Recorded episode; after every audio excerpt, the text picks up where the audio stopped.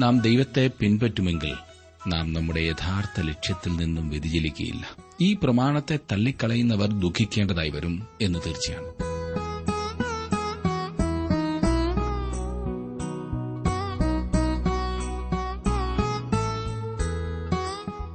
Trans World radio ഇന്ത്യയുടെ ജീവസന്ദേശ വചന പഠന പരിപാടിയിലേക്ക് സ്വാഗതം. ഇന്നും തിരുവചനം പഠിക്കുവാൻ നമുക്ക് ലഭിച്ച അവസരത്തിനായി ദൈവത്തിന് നന്ദി പറഞ്ഞുകൊണ്ട് നമുക്ക് പഠനം ആരംഭിക്കാം. ബ്രദർ ജോർജ് ഫിലിപ്പ് പഠിപ്പിക്കുന്നു. ശ്രദ്ധിച്ചാലും.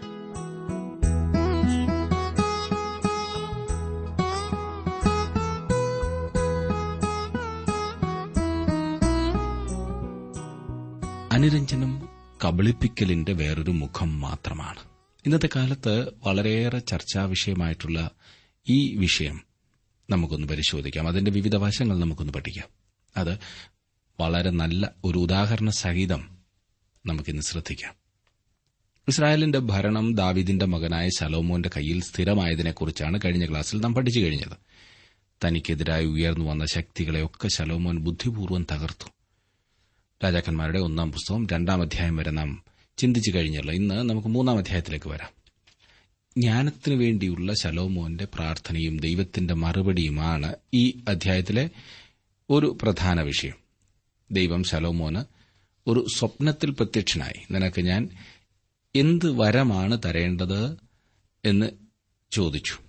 ഇസ്രായേലിനെ ഭരിക്കുവാനുള്ള ജ്ഞാനം തനിക്ക് വേണമെന്നാണ് ശലോമോൻ ആവശ്യപ്പെട്ടത്. അവന്റെ സ്വയ താൽപര്യങ്ങൾക്കതീതമായ അപേക്ഷ ദൈവത്തിന് പ്രസാദമാവുകയും അവൻ ആവശ്യപ്പെട്ടതിലധികവും അവന് കൊടുക്കുന്നതിന് തയ്യാറാകുന്നതായും ഈ അധ്യായത്തിൽ കാണുന്നു. ജ്ഞാനത്തിനു പുറമെ ധനവും മാനവും കൂടി ദൈവം ശലോമോന് നൽകി. ദൈവം ശലോമോന് തിരിച്ചറിവും ജ്ഞാനവും നൽകി എന്നതിന് തെളിവായിരുന്നു. ഒരു കുട്ടിയുടെ അവകാശം ഉന്നയിച്ചുകൊണ്ടുവന്ന രണ്ട് സ്ത്രീകളുടെ കാര്യത്തിൽ അവൻ എടുത്ത തീരുമാനം വ്യക്തമാക്കുന്നത്. മൂന്നാം അധ്യായം നിങ്ങൾ എന്നോടൊപ്പം എടുക്കുമെങ്കിൽ അതിന്റെ ആദ്യത്തെ രണ്ട് വാക്യങ്ങളിൽ നാം വായിക്കുന്നത് അനന്തരം ശലോമോൻ മിസ്രൈൻ രാജാവായ ഫറവോനോട് സംബന്ധം കൂടി. ഫറവോന്റെ മകളെ വിവാഹം ചെയ്തു. തന്റെ അരമനയും യഹോവയുടെ ആലയവും എരുശലേമിന് ചുറ്റും മതിലും പണിത് തീരുവോളം അവളെ ദാവീദിന്റെ നഗരത്തിൽ കൊണ്ടുവന്ന് പാർപ്പിച്ചു. എന്നാൽ ആ കാലം വരെ യഹോവയുടെ നാമത്തിനൊരു ആലയം പണിയാതെ ഇരുന്നതുകൊണ്ട് ജനം പൂജാഗിരികളിൽ വെച്ച് യാഗം കഴിച്ചു പോന്നു. രാജാവായതിനു ശേഷം ശലോമോൻ ആദ്യമായി ചെയ്ത ഒരു കാര്യം മിശ്രൈൻ രാജാവായ ഫറവോന്റെ മകളെ വിവാഹം കഴിക്കുകയാണ്. ഈ വിവാഹത്തിന്റെ ഫലമായി മിശ്രൈമുമായി ഒരു ഉടമ്പടിയിലേർപ്പെടുന്നതിനിടയായി അന്യജാതിക്കാരായ സ്ത്രീകളുമായുള്ള ശലോമോന്റെ വിവാഹങ്ങൾ ഭയങ്കരമായ തെറ്റായിരുന്നു അത് ശലോമോനെ അവസാനം ബാധിക്കുകയും ചെയ്തതായി നാം കാണുന്നു. ശലോമോൻ സ്ത്രീകളുടെ കൊട്ടാരത്തിലാണ് വളർന്നു വന്നത് എന്ന് മുമ്പ് ഞാൻ സൂചിപ്പിച്ച കാര്യം ഓർക്കുന്നുണ്ടല്ലോ. തന്റെ പിതാവായ ദാവിദിനെ പോലെ ജീവിതത്തിന്റെ വിവിധ മേഖലകളുമായി ശലോമോന് പരിചയമുണ്ടായിരുന്നില്ല. ദാവിദിന് ദൈവത്തോടുണ്ടായിരുന്ന അത്രയും സ്നേഹമോ ആ താൽപര്യമോ ശലോമോനുണ്ടായിരുന്നോ എന്ന് സംശയിക്കേണ്ടിയിരിക്കുന്നു. എന്നിരുന്നാലും ശലോമോൻ തന്റെ കുറവുകളെ മനസ്സിലാക്കി. അവൻ ഫറവോന്റെ മകളെ വിവാഹം കഴിച്ച ശേഷം അവൻ യഹോവയുടെ അടുത്ത് ചെന്ന് ജ്ഞാനം ആവശ്യപ്പെടുന്നതായി കാണുവാൻ കഴിയും. അതിന് മുമ്പ് തന്നെ ശലോമോൻ അത് ചെയ്തിരുന്നെങ്കിൽ നന്നായിരുന്നു എന്ന് മാത്രം. പുരാതന കാലങ്ങളിൽ രാജകുടുംബങ്ങൾ തമ്മിൽ വിവാഹ ബന്ധങ്ങളിൽ ഏർപ്പെടുക സാധാരണയായിരുന്നു. ഒരു സുഹൃത് ബന്ധം സ്ഥാപിക്കുവാൻ ഇത് സഹായിച്ചിരുന്നു എന്നതാണ് പ്രധാന കാരണം. ശലോമോന്റെ വിവാഹ ബന്ധങ്ങൾ ചുറ്റുമുള്ള രാജ്യങ്ങളുമായി നല്ല ബന്ധമുണ്ടാക്കിയെങ്കിലും അവന്റെ വീഴ്ചയുടെ ആരംഭമായിരുന്നു അത്.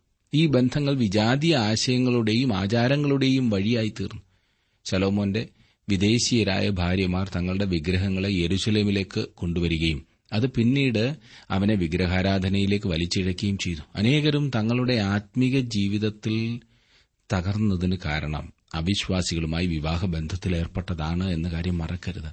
ഈ അനുരഞ്ജന നയം ആദ്യം വളരെ രസകരമായി തോന്നാം. എന്നാൽ ഒരിക്കലും അത് ശുഭമാകിയില്ല. ഒരു സുഹൃത് ബന്ധം വളരുന്നതിനെ പ്രോത്സാഹിപ്പിക്കുന്നതിനായി വിശ്വാസപരമായ വ്യത്യാസങ്ങൾ നിസാരമാക്കുക എളുപ്പമാണ്. എന്നാൽ നിസാരമായി തോന്നുന്ന വ്യത്യാസങ്ങൾ ഒരു ബന്ധത്തിൽ വലിയ സ്വാധീനം ചെലുത്തും എന്നൊരിക്കലും മറക്കരുത്. എല്ലാ മതവും ഒരേ ദിശയിലേക്കാണെന്നും എല്ലാ ദൈവങ്ങളും ഒന്നാണെന്നും പ്രസംഗിച്ചാൽ എവിടെയും പ്രസംഗിക്കാൻ സൗകര്യം കിട്ടും. കേൾക്കാൻ ധാരാളം ആളും കൂടും. എന്നാൽ യേശുക്രിസ്തുവിലൂടെ മാത്രമേ ദൈവത്തെങ്കിൽ എത്തിച്ചേരുവാൻ സാധിക്കൂ എന്ന് പറഞ്ഞാൽ അത് ഇടുങ്ങിയ ചിന്താഗതി എന്ന് പറഞ്ഞ് തള്ളിക്കളെ മറ്റെല്ലാം ഒത്തുവരികയാണെങ്കിൽ ദൈവത്തെ വിശ്വസിക്കാത്ത ആളെയും വിവാഹം ചെയ്യാം എന്നുള്ള ചിന്ത ശലോമോന്റെ വീഴ്ച പോലെ നമ്മെ വീഴിക്കും. നമ്മുടെ ബന്ധങ്ങളിലെല്ലാം നാം അനുകരിക്കേണ്ട നിലവാരങ്ങൾ ദൈവം നമുക്ക് നൽകുന്നു. വിവാഹബന്ധത്തിൽ പോലും നാം ദൈവത്തെ പിൻപറ്റുമെങ്കിൽ നാം നമ്മുടെ യഥാർത്ഥ ലക്ഷ്യത്തിൽ നിന്നും വ്യതിചലിക്കുകയില്ല ഈ പ്രമാണത്തെ തള്ളിക്കളയുന്നവർ ദുഃഖിക്കേണ്ടതായി വരും എന്ന് തീർച്ചയാണ്. ശലോമോന്റെ ജീവിതത്തിൽ നമുക്കത് കാണുവാൻ സാധിക്കും. ദാവിദിന്റെ ഭരണകാലത്തിന് ശേഷം ഒരു അയഞ്ഞ രീതി ജനങ്ങളുടെ ഇടയിൽ കാണപ്പെട്ടു. ജനം ഉയർന്ന സ്ഥലങ്ങളിൽ യാഗമർപ്പിക്കുന്നതിന് തുടങ്ങി. വാസ്തവത്തിൽ അത് തെറ്റായ നടപടിയായിരുന്നു. വിജാതീയ വിഗ്രഹാരാധനയിലേക്കുള്ള മടങ്ങിപ്പോക്കായിരുന്നു അത്. ഇനിയും മൂന്നും നാലും വാക്യങ്ങളിൽ നാം കാണുന്നത് ശലോമോൻ യഹോവയെ സ്നേഹിച്ചു. തന്റെ അപ്പനായ ദാവീദിന്റെ ചട്ടങ്ങളെ അനുസരിച്ച് നടന്നു. എങ്കിലും അവൻ പൂജാഗിരികളിൽ വെച്ച് യാഗം കഴിക്കുകയും ധൂപം കാട്ടുകയും ചെയ്തു. രാജാവ് ഗിബയോനിൽ യാഗം കഴിപ്പാൻ പോയി. അത് പ്രധാന പൂജാഗിരിയായിരുന്നു. അവിടുത്തെ യാഗപീഠത്തിന്മേൽ ശലോമോൻ ആയിരം ഹോമയാഗം അർപ്പിച്ചു. ജാതികളുടെ യാഗപീഠത്തിൽ ശലോമോൻ പൂർണ മനസ്സോടെ യാഗം കഴിക്കുന്നതിന് തയ്യാറായതായി കാണും ദാവീദ് ഇപ്രകാരം ഒരിക്കലും ചെയ്യുമായിരുന്നില്ല. ശലോമോൻ യഹോവയെ സ്നേഹിച്ചിരുന്നു എങ്കിലും അവൻ ദാവിദിനെ പോലെയുള്ള വ്യക്തിയായിരുന്നില്ല. ശലോമോൻ ദാവിദിന്റെ ചട്ടങ്ങളിലാണ് നടന്നിരുന്നത്. എന്നാൽ അവനെ അതിൽ നിന്നും വ്യതിചലിപ്പിക്കുന്ന ചില പ്രേരക ശക്തി അവന്റെ ജീവിതത്തിൽ ഉണ്ടായിരുന്നു എന്ന് നാം കണ്ടുവല്ലോ. അഞ്ചാം വാക്യം ഗിബിയോനിൽ വെച്ച് യഹോവ രാത്രിയിൽ ശലോമോൻ സ്വപ്നത്തിൽ പ്രത്യക്ഷനായി. നിനക്ക് വേണ്ടുന്ന വരം ചോദിച്ചു കൊള്ളുക എന്ന് ദൈവം അരളി ചെയ്തു. രാത്രിയിൽ ഒരു സ്വപ്നത്തിൽ ദൈവം ശലോമോന് പ്രത്യക്ഷനായി. ഇന്ന് ദൈവം സ്വപ്നത്തിൽ മനുഷ്യർക്ക് പ്രത്യക്ഷപ്പെടുന്നു എന്ന് എനിക്ക് വിശ്വാസമില്ല. നിങ്ങൾക്കും ഒരു സ്വപ്നം ഉണ്ടായി എങ്കിൽ ദൈവം എനിക്ക് പ്രത്യക്ഷനായി എന്ന് പറയരുത്. ഇന്ന് ദൈവം തന്റെ വചനത്തിൽ കൂടി നമ്മോട് സംസാരിക്കുന്നു എന്ന് ഓർക്കണം. ശലോമോന് തന്റെ സമയത്ത് ദൈവവചനം പൂർണമായി ലഭിച്ചിരുന്നില്ല. അതുകൊണ്ട് ദൈവം അവന് സ്വപ്നത്തിൽ പ്രത്യക്ഷപ്പെടുകയും ഇപ്രകാരം പറയുകയും ചെയ്തു. നിനക്കെന്ത് വേണമെന്ന് ചോദിച്ചു കൊള്ളുക അത് ഞാൻ നിനക്ക് നൽകും. എന്താണ് ശലോമോൻ ആവശ്യപ്പെടുവാൻ പോകുന്നത്? തനിക്ക് ആവശ്യമുള്ളത് എന്തും ചോദിക്കുവാനുള്ള സ്വാതന്ത്ര്യം ശലോമോനുണ്ടായിരുന്നു. അവൻ ജ്ഞാനം ആവശ്യപ്പെട്ടതിൽ കൂടി നമുക്ക് മനസ്സിലാക്കുവാൻ കഴിയുന്നത് ദൈവം ശലോമോന് ജ്ഞാനം ഒരു വരമായി കൊടുക്കുന്നതിന് മുമ്പ് തന്നെ അവന് മാനുഷികമായ ജ്ഞാനമുണ്ടായിരുന്നു എന്നാണ്. ശലോമോന് പല കുറവുകളും ഉണ്ടായിരുന്നു എന്ന് ദൈവം മനസ്സിലാക്കിക്കൊണ്ടാണ് അവന്റെ ഏതാവശ്യവും താൻ നൽകിക്കൊടുക്കാമെന്ന് ദൈവം പറഞ്ഞത്. എന്നെ ശ്രദ്ധിക്കുന്ന പ്രിയ സുഹൃത്തെ നാം എല്ലാവരും തന്നെ കുറവുകളും കുറ്റങ്ങളും ഉള്ളവരാണ്. ക്രിസ്തീയ ജീവിതം നയിക്കുന്നതിന് നാം അപ്രാപ്തരാണ്. നമുക്ക് ആർക്കും തന്നെ നമ്മുടെ ശക്തിയിൽ ക്രിസ്തീയ ജീവിതം നയിക്കുവാൻ കഴിവില്ല എന്നതാണ് വാസ്തവം. നാം തന്നെ ക്രിസ്തീയ ജീവിതം നയിക്കണമെന്ന് ദൈവം നമ്മെക്കുറിച്ച് ആഗ്രഹിക്കുന്നുമില്ല. എന്നാൽ നമ്മിൽ കൂടി അവൻ ജീവിക്കാമെന്നാണ് വാഗ്ദത്വം ചെയ്തിരിക്കുന്നത്. അവനാണ് നമ്മിൽ ജീവിക്കുന്നത്. ചലോമോനിൽ കൂടി ചില കാര്യങ്ങൾ ചെയ്യുവാൻ ദൈവം ഇപ്പോൾ ആഗ്രഹിക്കുന്നു. ധനമോ ശക്തിയോ എന്തു വേണമെങ്കിലും ശലോമോൻ രാജാവിന് ആവശ്യപ്പെടാമായിരുന്നു. എന്നാൽ അവയ്ക്കു പകരം തന്റെ കഴിവുകേടിനെ മനസ്സിലാക്കിക്കൊണ്ട് ശലോമോൻ ആവശ്യപ്പെടുന്നത് എന്താണെന്ന് നോക്കാം. ആറാം വാക്യം. അതിന് ശലോമോൻ പറഞ്ഞത് എന്തെന്നാൽ എന്റെ അപ്പനായ ദാവീദ് എന്ന നിന്റെ ദാസൻ സത്യത്തോടും നീതിയോടും ഹൃദയപരമാർത്ഥതയോടും കൂടെ നിന്റെ മുമ്പാകെ നടന്നതിന് ഒത്തവണ്ണം നീ അവന് വലിയ കൃപ ചെയ്തു. ഈ വലിയ കൃപ അവനായി പാലിക്കുകയും ഇന്നുള്ളതുപോലെ അവന്റെ സിംഹാസനത്തിൽ ഇരിപ്പാൻ അവനൊരു മകനെ നൽകുകയും ചെയ്തിരിക്കുന്നു. ദാവിദിന്റെ സിംഹാസനത്തിലാണ് താൻ ഇരിക്കുന്നത് എന്ന് ശലോമോൻ മനസ്സിലാക്കി. ഈ ജോലിക്ക് താൻ പൂർണമായും അപ്രാപ്തനാണെന്ന് ശലോമോൻ അറിഞ്ഞിരുന്നു. തന്റെ കഴിവുകളിൽ പുഴുകയല്ല മറിച്ച് കഴിവുകേടിനെ നന്നാക്കുവാൻ ശ്രമിക്കുന്ന ഒരു വ്യക്തിയെയാണ് ശലോമോനിൽ നാം കാണുന്നത്. ഏഴുമെട്ട് വാക്യങ്ങൾ. എന്റെ ദൈവമായ ഹോവി നീ അടിയനെ ഇപ്പോൾ എന്റെ അപ്പനായ ദാവിദിന് പകരം രാജാവാക്കിയിരിക്കുന്നു. ഞാനോ ഒരു ബാലനത്രേ. കാര്യാദികൾ നടത്തുവാൻ എനിക്കറിവില്ല. നീ തിരഞ്ഞെടുത്തതും പെരുപ്പം നിമിത്തം എണ്ണവും കണക്കും ഇല്ലാത്തതുമായ വലിയൊരു മഹാജാതിയായ നിന്റെ ജനത്തിന്റെ മധ്യ അടിയൻ ഇരിക്കുന്നു. അവൻ അനുഭവത്തിൽ വളരെ ശിശുവായിട്ടാണ് തന്നെക്കുറിച്ച് കരുതിയത്. ഈ വലിയ ജാതിയെ ഭരിക്കുന്നതിനുള്ള കഴിവ് തനിക്കില്ല എന്ന ബോധമായിരുന്നു ശലോമോൻ ഉണ്ടായിരുന്നത്. തങ്ങളുടെ കുറവുകളെയും കഴിവുകേടിനെയും മനസ്സിലാക്കുവാൻ തയ്യാറാകുന്ന ആളുകളെയാണ് ഇക്കാലത്ത് നാം സാധാരണയായി കണ്ടുവരുന്നത്. അതെ നാം എല്ലാവരും തന്നെ ദൈവത്തെ സേവിക്കുവാൻ അപ്രാപ്തരാണ്. അത് മനസ്സിലാക്കി അംഗീകരിക്കുവാൻ നാം തയ്യാറാകുമ്പോഴാണ് ദൈവത്തിന് നമ്മെ സഹായിക്കുവാൻ കഴിയുന്നത് ഉപയോഗിക്കുവാൻ കഴിയുന്നത്. ശലോമോനെ പോലെ നമ്മുടെ കുറവുകളെ മനസ്സിലാക്കുന്നതിനും ദൈവത്തോട് സഹായത്തിനായി അപേക്ഷിക്കുന്നതിനും നാം ഇന്ന് തയ്യാറാകുമെങ്കിൽ എത്ര നന്നായിരുന്നു. അവിടെയാണ് ദൈവം നമ്മെ ഉയർത്തുവാൻ ആരംഭിക്കുന്നത്. ഒൻപതാം വാക്യത്തിൽ നാം വായിക്കുന്ന ആകയാൽ ഗുണവും ദോഷവും തിരിച്ചറിഞ്ഞ് നിന്റെ ജനത്തിന് ന്യായപാലനം ചെയ്യുവാൻ വിവേകമുള്ള ഒരു ഹൃദയം എനിക്ക് തരണമേ. അതുകൂടാതെ നിന്റെ ഈ വലിയ ജനത്തിന് ന്യായപാലനം ചെയ്യുവാൻ ആർക്ക് കഴിയും? ദൈവജനത്തെ ന്യായപാലനം ചെയ്യുന്നതിന് വിവേകമുള്ളൊരു ഹൃദയം ലഭിക്കണമേ എന്നാണ് ശലോമോൻ ആവശ്യപ്പെടുന്നത്. ശലോമോൻ ജ്ഞാനത്തിനു വേണ്ടി പ്രാർത്ഥിച്ചു എന്ന് നാം പറയാറുണ്ട്. അത് വാസ്തവമാണ്. എന്നാൽ ഏതു വിധത്തിലുള്ള ജ്ഞാനത്തിനു വേണ്ടിയാണ് അവൻ പ്രാർത്ഥിച്ചത്? രാഷ്ട്രീയമായ ജ്ഞാനത്തിനു വേണ്ടി അഥവാ ഭരണപരമായ ജ്ഞാനത്തിനു വേണ്ടിയാണ് അവൻ പ്രാർത്ഥിച്ചത്. നല്ലൊരു ഭരണകർത്താവായി തീരുന്നതിന് ആ പ്രാപ്തി അവൻ ആവശ്യമാണ്. ഈ ജനത്തെ ന്യായപാലനം ചെയ്യുകയും ഭരിക്കുകയും ചെയ്യേണ്ടത് എപ്രകാരമാണെന്ന് അവന് അറിയണം. ദേശീയമായ വലിയ തീരുമാനങ്ങൾ കൈക്കൊള്ളുന്നതിനുള്ള ജ്ഞാനം അവന് വേണം. ആത്മീയമായ വിവേചനത്തിനു വേണ്ടിയല്ല ശലോമോൻ പ്രാർത്ഥിച്ചത്. ഇത് നാം വ്യക്തമായി മനസ്സിലാക്കിയിരിക്കേണ്ട ഒരു കാര്യമത്രേ. ശലോമോൻ പ്രാർത്ഥിക്കുന്നത് ആത്മീയമായ വിവേചനത്തിനു വേണ്ടിയിട്ടല്ല.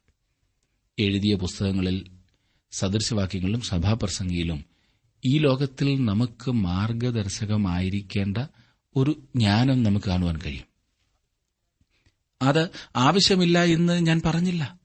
ഉത്തമഗീതത്തിൽ ശലോമൻ ആത്മീയ വിവേചനത്തെ വെളിപ്പെടുത്തുന്നുണ്ടെങ്കിലും അവന്റെ അവസാന നാളുകളിൽ അവന്റെ അന്യജാതിക്കാരായ ഭാര്യമാർ അവന്റെ ഹൃദയത്തെ ദൈവത്തെങ്കിൽ നിന്നും അകറ്റിക്കളയുകയാണ് ചെയ്തത്. ശലോമോൻ ആത്മീയമായി വിവേചിക്കുന്നതിനുള്ള ജ്ഞാനത്തിനു വേണ്ടിയല്ല നേരെ മറിച്ച് ഭരണപരമായ ജ്ഞാനത്തിനു വേണ്ടിയാണ് അപേക്ഷിച്ചത് എന്ന കാര്യം നാം മനസ്സിലാക്കിയിരിക്കേണ്ടത് അത്രേ.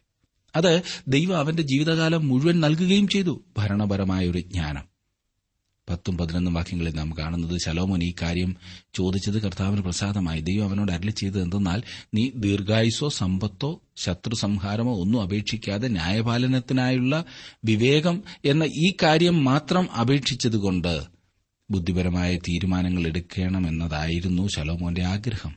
ഇന്ന് ഭരണതലങ്ങളിലെല്ലാം ഉന്നതമായ സ്ഥാനത്തിനു വേണ്ടിയുള്ള മോഹം മാത്രമാണ് കാണുന്നത്. ഏതെങ്കിലും ഉന്നതമായ പദവിയിലേക്ക് തെരഞ്ഞെടുക്കപ്പെടണമെന്ന് അവർ താൽപര്യപ്പെടുന്നു.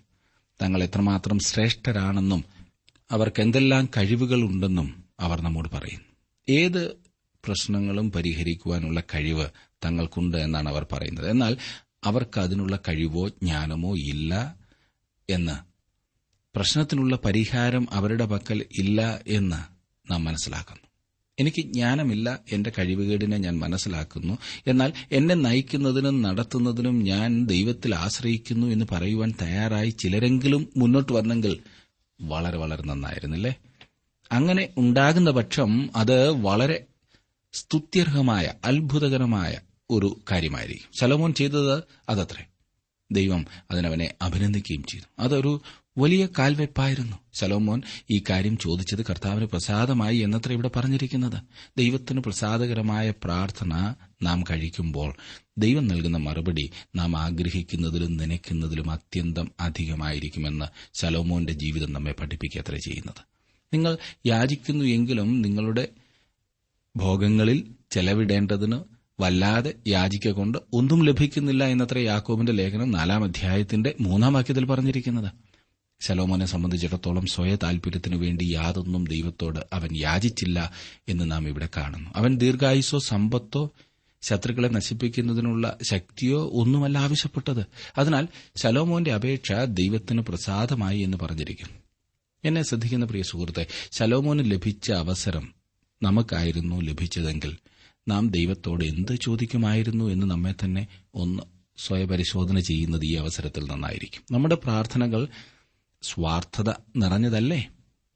പന്ത്രണ്ടാം വാക്യത്തിൽ നാം കാണുന്നത് ഞാൻ നിന്റെ അപേക്ഷ പ്രകാരം ചെയ്തിരിക്കുന്നു. ജ്ഞാനവും വിവേകവും ഉള്ള ഒരു ഹൃദയം ഞാൻ നിനക്ക് തന്നിരിക്കുന്നു. നിനക്ക് സമനായവൻ നിനക്ക് മുമ്പുണ്ടായിട്ടില്ല നിനക്ക് സമനായവൻ നിന്റെ ശേഷം ഉണ്ടാകുകയുമില്ല. ഒരു ജ്ഞാനിയായ ഭരണാധിപൻ എന്ന നിലയിൽ ശലോമോൻ മുമ്പന്തിയിൽ നിൽക്കുന്നു. സദൃശവാക്യങ്ങളുടെ പുസ്തകവും സഭാപ്രസംഗിയുടെ പുസ്തകവും വായിക്കുമ്പോൾ മനുഷ്യബുദ്ധി അതിന്റെ ഉന്നതമായ നിലയിൽ നിങ്ങൾക്ക് കാണുവാൻ കഴിയും. എന്നാൽ ഈ രണ്ട് പുസ്തകങ്ങളിലും വ്യക്തമാക്കപ്പെട്ടിരിക്കുന്നത് ജീവിതത്തിലെ പ്രശ്നങ്ങളെ അഭിമുഖീകരിക്കുന്നതിന് വെറും മനുഷ്യബുദ്ധി അപര്യാപ്തമാണെന്നത്രേ. പതിമൂന്നും പതിനാലും വാക്യങ്ങളിൽ നാം വായിക്കുന്നത് ഇതിനു പുറമെ നീ അപേക്ഷിക്കാത്തതായ സമ്പത്തും മഹത്വവും കൂടെ ഞാൻ നിനക്ക് തന്നിരിക്കുന്നു. നിന്റെ ആയുഷ്കാലത്തൊക്കെയും രാജാക്കന്മാരിൽ ഒരുത്തനും നിനക്ക് സമനാകയില്ല. നിന്റെ അപ്പനായ ദാവീദ് നടന്നതുപോലെ നീ എന്റെ ചട്ടങ്ങളും കൽപ്പനകളും പ്രമാണിച്ച് എന്റെ വഴികളിൽ നടന്നാൽ ഞാൻ നിനക്ക് ദീർഘായുസും തരും. സലോമോൻ ആവശ്യപ്പെട്ടതിലധികം ദൈവം അവന് കൊടുക്കുന്നു. സമ്പത്തും മഹത്വവും വിവേകമുള്ള ഹൃദയത്തോടൊപ്പം ദൈവം അവന് നൽകി എന്ന് മാത്രമല്ല ദാവീദ് നടന്നതുപോലെ ദൈവകൽപ്പനകളും ചട്ടങ്ങളും പ്രമാണിച്ച് നടന്നാൽ ദീർഘായുസും കൊടുക്കാമെന്ന് ദൈവം വാഗ്ദത്തം ചെയ്യുന്നു. നാം മുമ്പ് സൂചിപ്പിച്ചതുപോലെ ഇവിടെയും ദാവിദാണ് മാനദണ്ഡം വെച്ചിരിക്കുന്നത്. അതൊരു മാനുഷികമായ മാനദണ്ഡമാകുന്നു എന്ന് മറക്കരുത്. അത്ര ഉന്നതമായ മാനദണ്ഡവുമല്ല. എന്നാൽ പല രാജാക്കന്മാർക്കും അത്രത്തോളം ഉയരുവാൻ കഴിഞ്ഞില്ല എന്നതാണ് വാസ്തവം. പതിനഞ്ചാം വാക്യം ശലോമോൻ ഉറക്കമുണർന്നപ്പോൾ അത് സ്വപ്നമെന്ന് കണ്ടു. പിന്നെ അവൻ എരുശലമിലേക്ക് മടങ്ങി വന്ന് യഹോവയുടെ നിയമപ്പെട്ടകത്തിന് മുമ്പാകെ നിന്നു. ഹോമയാഗങ്ങൾ കഴിച്ചു സമാധാനയാഗങ്ങളും അർപ്പിച്ചു തന്റെ സകല ഭൃത്യന്മാർക്കും വിരുന്ന് കഴിച്ചു. ഹോമയാഗങ്ങളും സമാധാനയാഗങ്ങളും യേശുക്രിസ്തുവിനെയാണ് ചൂണ്ടിക്കാണിക്കുന്നത്. അവൻ ആരാകുന്നു എന്ന് ഹോമയാഗങ്ങൾ സൂചിപ്പിക്കുന്നു. അവൻ ക്രൂശിൽ ചൊരിഞ്ഞ വിലയേറിയ രക്തത്താൽ സമാധാനമുണ്ടാക്കി എന്നത്രേ സമാധാനയാഗങ്ങൾ സൂചിപ്പിക്കുന്നത്. അവൻ ആരായിരിക്കുന്നു എന്നതുകൊണ്ട് അവന് നമ്മെ ദൈവവുമായി നല്ല ബന്ധത്തിലേക്ക് കൊണ്ടുവരുവാൻ കഴിയും. അവന്റെ രക്തം ചൊരിഞ്ഞതിനാൽ നമ്മുടെ പാപങ്ങളുടെ കുറ്റം നീങ്ങുവാൻ കാരണമായി തീർന്നിരിക്കുന്നു ഈ അധ്യായത്തിന്റെ അവസാന ഭാഗത്ത് ശലോമോന്റെ ജ്ഞാനത്തിന്റെ പ്രകടനമാണ് നമുക്ക് കാണുവാൻ കഴിയുന്നത്. ഒരു യഥാർത്ഥ പ്രശ്നത്തിന് ജ്ഞാനമേറിയ ഒരു പരിഹാരം അവൻ നൽകുന്നു. ഒരിക്കൽ രണ്ട് സ്ത്രീകൾ അവന്റെ അടുത്ത് വന്നു. അവർ വേശ്യമാരായിരുന്നു. അവർക്ക് ഒരു കുട്ടിയുണ്ടായിരുന്നു ഓരോ സ്ത്രീയും കുട്ടി തന്റേതാണെന്ന് അവകാശവാദം ഉന്നയിച്ചുകൊണ്ടിരുന്നു ആ കാര്യം അവർ സലോമോന്റെ അടുക്കൽ കൊണ്ടുവന്നു. ഈ പ്രശ്നം നിങ്ങൾ എങ്ങനെയാണ് പരിഹരിക്കുക? ഈ കുട്ടിയുടെ യഥാർത്ഥ അമ്മ ആരാകുന്നുവെന്ന് നിങ്ങൾ എങ്ങനെ കണ്ടുപിടിക്കും? ഇക്കാലത്ത് അതിന് ചില ശാസ്ത്രീയമായ രീതികൾ ഉണ്ടായിരിക്കാം. എന്നാൽ ശലോമോന് ആ വിധമായ സംവിധാനങ്ങളൊന്നുമില്ലായിരുന്നു എന്നറിയാമല്ലോ. ശലോമോൻ സ്ത്രീകളോട് ഇപ്രകാരം പറഞ്ഞു നിങ്ങൾ രണ്ടുപേരും കുട്ടിയുടെ അവകാശം ഉന്നയിക്കുന്നതുകൊണ്ട് നമുക്ക് കുട്ടിയെ രണ്ട് തുല്യ ഭാഗമായി മുറിക്കാം. ഓരോരുത്തരും ഓരോ ഭാഗം എടുത്തുകൊള്ളുക. അപ്പോൾ കുട്ടിയുടെ യഥാർത്ഥ അമ്മ അല്ലാതിരുന്ന സ്ത്രീ കുട്ടിയോട് യാതൊരു സ്നേഹവും കാട്ടാതെ പറഞ്ഞു അതെ നമുക്ക് കുട്ടിയെ രണ്ടായി മുറിക്കാം എന്ന്. എന്നാൽ യഥാർത്ഥമായ ആ സ്നേഹമുണ്ടായിരുന്ന ആ കുട്ടിയുടെ യഥാർത്ഥം മാതാവ് അവർ പറഞ്ഞു വേണ്ട അങ്ങനെ ചെയ്യരുത്. മറ്റവൾക്ക് കുട്ടിയെ കൊടുത്തുകൊള്ളുക എന്നത്രേ. കുട്ടിയുടെ ജീവനെ രക്ഷിപ്പാൻ വേണ്ടി അതിനെ മറ്റേ സ്ത്രീക്ക് വിട്ടുകൊടുപ്പാൻ തയ്യാറായ സ്ത്രീയാണ് കുട്ടിയുടെ യഥാർത്ഥ മാതാവ് എന്ന് ശലോമോന് മനസ്സിലായി. ഞാൻ ആ ഭാഗം വായിക്കണ്ടല്ലോ. മൂന്നാം അധ്യായത്തിന്റെ പതിനാറ് മുതലുള്ള വാക്യങ്ങൾ.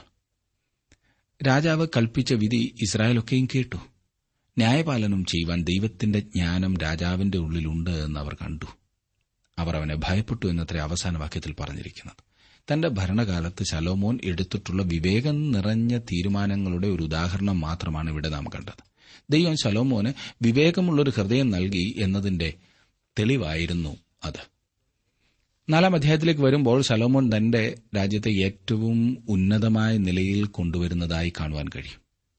അവന്റെ രാജ്യത്തിലെ പ്രത്യേകതകൾ സമാധാനവും ഐശ്വര്യവുമായിരുന്നു.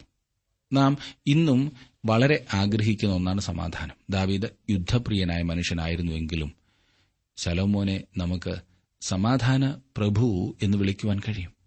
എന്നാൽ യുദ്ധങ്ങൾ നടത്തിയ ദാവീദ് മൂലമാണ് ശലോമോന് തന്റെ രാജ്യത്തിൽ സമാധാനം അനുഭവിക്കുവാൻ ഇടയായത് എന്ന സത്യം നാം മറക്കരുത്.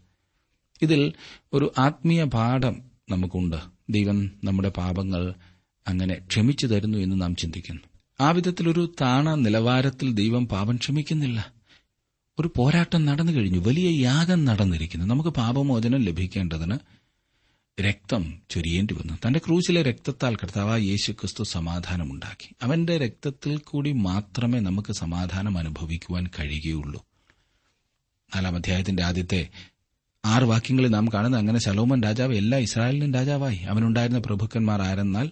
സാധുക്കിന്റെ മകൻ അസറിയാവ് പുരോഹിതൻ ശീശയുടെ പുത്രന്മാരായ എലിഹോരേഫും അഹിയാവും രായസക്കാർ അഹിലുദുവിന്റെ മകൻ യഹോശാഭാത്ത് മന്ത്രി യഹോയാദയുടെ മകൻ ബെനയാവ് സേനാധിപതി സാദൂക്കും അബ്യാദാരും പുരോഹിതന്മാർ നാഥാന്റെ മകനായ അസരിയാവ് കാര്യക്കാരുടെ മേധാവി നാഥാന്റെ മകനായ സാബൂദ് പുരോഹിതനും രാജാവിന്റെ സ്നേഹിതനുമായിരുന്നു. അഹീസാർ രാജഗ്രഹ വിചാരകൻ അബ്ദയുടെ മകൻ അദോനിരാം ഊഴവേലക്കാരുടെ മേധാവി ഈ വാക്യങ്ങൾ ശലോമോൻ രാജാവിന്റെ പ്രഭുക്കന്മാരുടെ പട്ടികയാണ് നമുക്ക് ലഭിക്കുന്നത്. അവരിൽ ചിലർ ദാവിദിന്റെ കൊച്ചുമക്കളായിരുന്നു അഞ്ചാം വാക്യത്തിൽ നാം അസരിയാവിനെക്കുറിച്ച് വായിക്കുന്നു. അത് ദാവിദിന്റെ മകനായ നാഥാന്റെ മകനോ അല്ലെങ്കിൽ നാഥാൻ പ്രവാചകന്റെ മകനോ ആയിരിക്കണം. ശലോമോന്റെ പന്ത്രണ്ട് കാര്യക്കാരെക്കുറിച്ചാണ് ഏഴാം വാക്യത്തിൽ പറയുന്നത്. ഏഴാം വാക്യത്തിൽ പറയുമ്പോൾ രാജാവിനും രാജഗ്രഹത്തിനും ഭോജന പദാർത്ഥങ്ങൾ എത്തിച്ചു കൊടുപ്പാൻ ശലോമോൻ ഇസ്രായേലിലൊക്കെയും പന്ത്രണ്ട് കാര്യക്കാരന്മാർ ഉണ്ടായിരുന്നു. അവരിൽ ഓരോരുത്തൻ ആണ്ടിൽ ഓരോ മാസത്തേക്ക് ഭോജന പദാർത്ഥങ്ങൾ എത്തിച്ചു കൊടുക്കും. ശലോമോന് പന്ത്രണ്ട് കാര്യവിചാരന്മാർ ഉണ്ടായിരുന്നു. അവരിൽ ഓരോരുത്തരും ഓരോ ഗോത്രത്തിൽ നിന്നുള്ളവരായിരുന്നു. രാജാവിന്റെയും അവന്റെ കുടുംബത്തിന്റെയും ആവശ്യങ്ങൾ നിറവേറ്റുന്ന ചുമതല അവർക്കായിരുന്നു. അവരിൽ ഓരോരുത്തൻ ആണ്ടിൽ ഓരോ മാസത്തേക്ക് ഭോജന പദാർത്ഥങ്ങൾ എത്തിച്ചു കൊടുത്തിരുന്നു എന്നത്ര ഇവിടെ പറഞ്ഞിരിക്കുന്നത്. ശലോമോന്റെ നികുതി പിരിക്കുന്ന രീതി ഇതായിരുന്നു. ഈ കാര്യക്കാരെക്കുറിച്ചാണ് പത്തൊൻപത് വരെയുള്ള വാക്യങ്ങളിൽ പറഞ്ഞിരിക്കുന്നത്. രാജ്യത്തിന്റെ മഹത്വത്തെക്കുറിച്ച് ഇരുപതും ഇരുപത്തിയൊന്നും വാക്യങ്ങളിൽ നാം വായിക്കുന്നു. യഹൂദയും ഇസ്രായേലും കടൽക്കരയിലെ മണൽ പോലെ അസംഖ്യമായിരുന്നു അവർ തിന്നുകയും കുടിക്കുകയും സന്തോഷിക്കുകയും ചെയ്തു പോന്നു. നദി മുതൽ ഫലസ്തീയ ദേശം വരെയും മിസ്രൈമിന്റെ അതിർ വരെയും ഉള്ള സകല രാജ്യങ്ങളെയും ശലോമോൻ വാണു. അവർ കപ്പം കൊണ്ടുവന്ന്. ശലോമോനെ അവന്റെ ജീവപര്യന്തം സേവിച്ചു. വളരെ ഐശ്വര്യത്തിന്റെയും സമാധാനത്തിന്റെയും കാലമായിരുന്നു ഇത്. എല്ലാവർക്കും ഒരുപോലെ സകലവും ഉണ്ടായിരുന്നു. ആവശ്യം പോലെ. ഇനിയും വരുവാനുള്ള സഹസ്രാബ്ദ രാജ്യത്തിന്റെ ഒരു നിഴലാണ് ഇവിടെ കാണുന്നത്. ഇരുപത്തിനാലാം വാക്യത്തിൽ നദിക്ക് ഇക്കരെ തിപ്സഹ് മുതൽ ഗസ വരെയുള്ള സകല ദേശത്തെയും നദിക്ക് ഇക്കരെയുള്ള സകല രാജാക്കന്മാരെയും അവൻ വാണു. ചുറ്റുമുള്ള ദിക്കിൽ ഒക്കെയും അവന് സമാധാനമുണ്ടായിരുന്നു. തുടർന്ന് ഇരുപത്തിയഞ്ചാം വാക്യം ശ്രദ്ധിക്കാൻ ശലോമോന്റെ കാലത്തൊക്കെയും യഹൂദയും ഇസ്രായേലും ദാൻ മുതൽ ബേർസേബ വരെയും ഓരോരുത്തൻ താൻ താന്റെ മുന്തിരിവള്ളിയുടെ കീഴിലും അത്തിവൃക്ഷത്തിന് കീഴിലും നിർഭയം വസിച്ചു. ഇവിടെ ചില കാര്യങ്ങൾ നാം ശ്രദ്ധിക്കേണ്ടതായിട്ടുണ്ട്. ഇന്ന് ലോകത്ത് നമുക്ക് കാണുവാൻ കഴിയാത്തവണ്ണം സുരക്ഷിതത്വത്തിന്റെയും ഒരു കാലയളവായിരുന്നു ശലോമോന്റെ കാലയളവ്. യശയാവ് അൻപത്തിയേഴാം അധ്യായത്തിന്റെ ഇരുപത്തിയൊന്നാം വാക്യത്തിൽ പറഞ്ഞിരിക്കുന്നത് ദുഷ്ടന്മാർക്ക് സമാധാനമില്ല എന്ന് എന്റെ ദൈവം അരളി ചെയ്യുന്നു. എന്നാൽ സമാധാന പ്രഭുവായ കർത്താവ് വരുമ്പോൾ ഭൂമിയിൽ സമാധാനം സ്ഥാപിക്കപ്പെടും. ശലോമോന്റെ കാലത്ത് ഓരോരുത്തൻ താൻ താന്റെ മുന്തിരിവള്ളിയുടെ കീഴിലും അത്തിവൃക്ഷത്തിന് കീഴിലും നിർഭയം വസിച്ചു എന്നാണ് ഇവിടെ പറഞ്ഞിരിക്കുന്നത്. ഒരുത്തൻ വലിയ കൊട്ടാരത്തിലും മറ്റൊരാൾ കുടിലിലും അല്ലായിരുന്നു.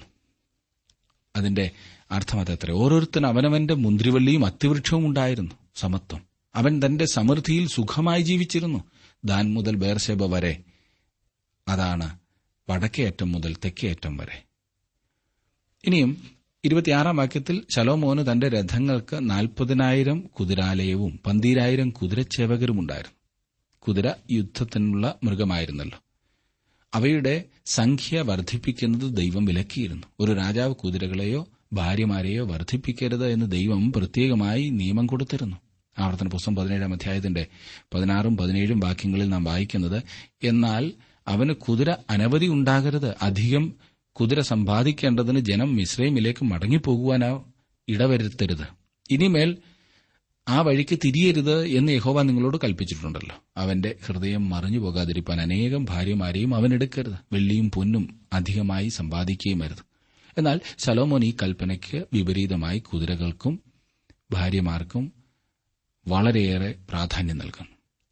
അവരുടെ സംഖ്യ അവൻ വർദ്ധിപ്പിച്ചു. ഇസ്രായേൽ ദേശത്തെല്ലായിടത്തും അവന് കുതിരാലയങ്ങൾ ഉണ്ടായിരുന്നു എന്നാണ് നാം വായിക്കുന്നത്. ശലോമോന്റെ ജ്ഞാനത്തെക്കുറിച്ച് അവന്റെ കീർത്തിയെക്കുറിച്ചുമാണ് തുടർന്നുള്ള വാക്യങ്ങളിൽ പറഞ്ഞിരിക്കുന്നത്. ഇരുപത്തിയൊൻപത് മുതൽ മുപ്പത്തിനാല് വരെയുള്ള വാക്യങ്ങൾ ആ ഭാഗം ഞാൻ വായിക്കേണ്ടല്ലോ. ദൈവ ശലോമോൻ ഏറ്റവും വലിയ ജ്ഞാനവും ബുദ്ധിയും കടൽക്കരയിലെ മണൽ പോലെ ഹൃദയവിശാലതയും കൊടുത്തു. ഇതാണ് ഇരുപത്തിയൊൻപതാം വാക്യത്തിൽ പറഞ്ഞിരിക്കുന്നത്. ദൈവം ഒരാൾക്ക് ഒരു കഴിവ് കൊടുക്കുമ്പോൾ ധാരാളമായി കൊടുക്കുന്നു എന്ന് നാം കാണുന്നുണ്ട്. ദൈവം മോശ ഏലിയാവ് ഏലിശ മറ്റ് പ്രവാചകന്മാർ അപ്പോസ്തോലന്മാർ എന്നിവർക്കെല്ലാം ശക്തി കൊടുത്തു. അവർക്ക് ചെയ്യേണ്ട ജോലി മുഴുവൻ ചെയ്യുവാനുള്ള ശക്തി അവർക്ക് ലഭിക്കുകയും ചെയ്തു. ദൈവവരത്തിന്റെ ശക്തി ലഭിച്ചിരിക്കുന്നു എന്ന് അവകാശപ്പെടുകയും അതേസമയം തന്നെ ശക്തിഹീനത വെളിപ്പെടുത്തുകയും ചെയ്യുന്നുവെങ്കിൽ അത് ദൈവത്തെ പരിഹസിക്കുകയത്രേ. ദൈവം സലോമോൻ ഏറ്റവും വളരെ ജ്ഞാനം ബുദ്ധി ഹൃദയവിശാലത ധനം മഹത്വം എന്നിവ നൽകി. ശലോമോന് ഈ വരങ്ങൾ ലഭിച്ചതിന്റെ ഫലമായി എന്താണ് സംഭവിച്ചത് എന്ന് ഈ ഭാഗത്ത് പറഞ്ഞിരിക്കുന്നു. അവന്റെ ജ്ഞാനം സകല പൂർവ ദിഗ്വാസികളുടെയും ജ്ഞാനത്തെക്കാളും ശ്രേഷ്ഠമായിരുന്നു. പൂർവദേശത്തു നിന്നാണ് വിദ്വാൻമാർ യേശുവിനെ കാണുവാൻ വന്നതെന്ന് ഓർക്കണം മാത്രമല്ല അവന്റെ ജ്ഞാനം മിശ്രൈമ്യരുടെ ജ്ഞാനത്തെക്കാളും ശ്രേഷ്ഠമായിരുന്നു. മിശ്രൈമ്യർ അന്നത്തെ കാലത്ത് വളരെയേറെ ജ്ഞാനികളായിരുന്നു എന്നാണ് ചിന്തിച്ചിരുന്നത്. ശലോമോന്റെ ജ്ഞാനം മറ്റ് സകല ജാതികളിലുമുള്ള മനുഷ്യരുടെ ജ്ഞാനത്തെക്കാൾ ശ്രേഷ്ഠമായിരുന്നു. ശലോമോന്റെ ജ്ഞാനം മൂലം മൂവായിരം സദൃശവാക്യങ്ങളും ആയിരത്തി അഞ്ച് ഗീതങ്ങളും രചിക്കുന്നതിനിടയായി. ശലോമോന്റെ ജ്ഞാനത്താൽ അവൻ പ്രകൃതിയിലുള്ള കാര്യങ്ങളെക്കുറിച്ച് പ്രസ്താവിച്ചു. പല രാജ്യങ്ങളിൽ നിന്നും വിവിധ ജാതിക്കാർ അവന്റെ ജ്ഞാനം കേൾപ്പാൻ വന്നു എന്നത്രേ അവസാന വാക്യത്തിൽ പറഞ്ഞിരിക്കുന്നു. അതെ വളരെ ഉന്നതമായി താൻ കാര്യങ്ങൾ ക്രമീകരിച്ചു എന്ന് ഇവിടെ രേഖപ്പെടുത്തിയിരിക്കുന്നത് തന്റെ ജ്ഞാനത്തിന് സാർവത്രികമായ കീർത്തിയും ശലോമോൻ സമ്പാദിച്ചു. അവന്റെ ജ്ഞാനം കേൾക്കാൻ അനേകർ ശലോമോന്റെ അടുത്ത് വന്നിരുന്നു. സദൃശവാക്യങ്ങളുടെ പുസ്തകത്തിൽ ശലോമോന്റെ ഏതാനും സാരോപദേശങ്ങൾ നമുക്ക് ലഭിക്കുന്നുണ്ട്. ഇവ വളരെ പ്രായോഗികവും പ്രധാനപ്പെട്ടവയും അത്രേ. ജീവിതത്തിലും പ്രവർത്തനത്തിലും ഒരു വ്യക്തിയെ നയിക്കുവാൻ സഹായകമായ സദൃശവാക്യങ്ങൾ ഇവയിൽ നമുക്ക് ലഭിക്കുന്നു. ദൈവം നൽകിയ ജ്ഞാനത്താൽ ശലോമോൻ രചിച്ചതായ സദൃശവാക്യങ്ങൾ അതിൽ ചിലതത്രേ നമുക്കിവിടെ ലഭിക്കുന്നത്. അതേക്കുറിച്ച് കൂടുതലായി നമുക്ക് പിന്നീട് ചിന്തിക്കാവുന്നതാണ്. എന്നാൽ ദൈവം ഒരു മനുഷ്യനെ അനുഗ്രഹിക്കുമ്പോൾ എത്രമാത്രം അവനെ ഉപയോഗിക്കുന്നു എന്ന് നമുക്ക് കാണുവാനായിട്ട് സാധിക്കുന്നുണ്ട്. എന്നെ ശ്രദ്ധിക്കുന്ന പ്രിയ സുഹൃത്തെ താങ്കളുടെ ജീവിതത്തിൽ ദൈവത്തിങ്കൽ നിന്നും പ്രാപിക്കുവാൻ താങ്കൾ ആഗ്രഹിക്കുന്നത് എന്താണ്? അത് അപേക്ഷിക്കുന്നുണ്ടോ? ദൈവം അത് താങ്കൾക്ക് തന്ന് താങ്കളെ അനുഗ്രഹിക്കട്ടെ.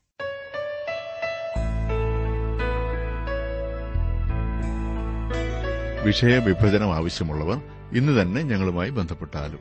കൂടാതെ ഓഡിയോ സി ഡി തയ്യാറാകുന്നുണ്ട് ആഗ്രഹിക്കുന്നവർ ഞങ്ങളുടെ തിരുവല്ല ഓഫീസുമായി ബന്ധപ്പെട്ടാലും.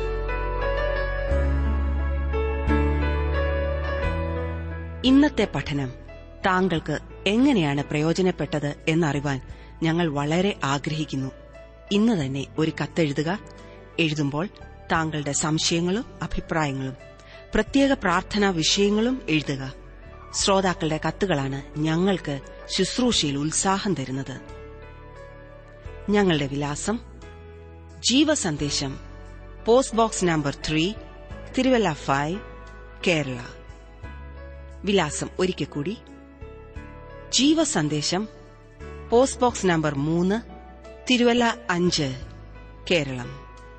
Email I D Malayalam T T B at radio eight eight two dot com ഞങ്ങളുമായി ബന്ധപ്പെടുവാൻ ഇനി പറയുന്ന നമ്പറിൽ വിളിച്ചാലും one eight six zero four two five five eight eight two number ഒരിക്കൽ കൂടി ഒന്ന് എട്ട് ആറ് പൂജ്യം നാല് രണ്ട് അഞ്ച് അഞ്ച് എട്ട് എട്ട് രണ്ട്. ഇന്റർനെറ്റിലും ഞങ്ങളുടെ പരിപാടി ലഭ്യമാണ്. Website radio eight eight two dot com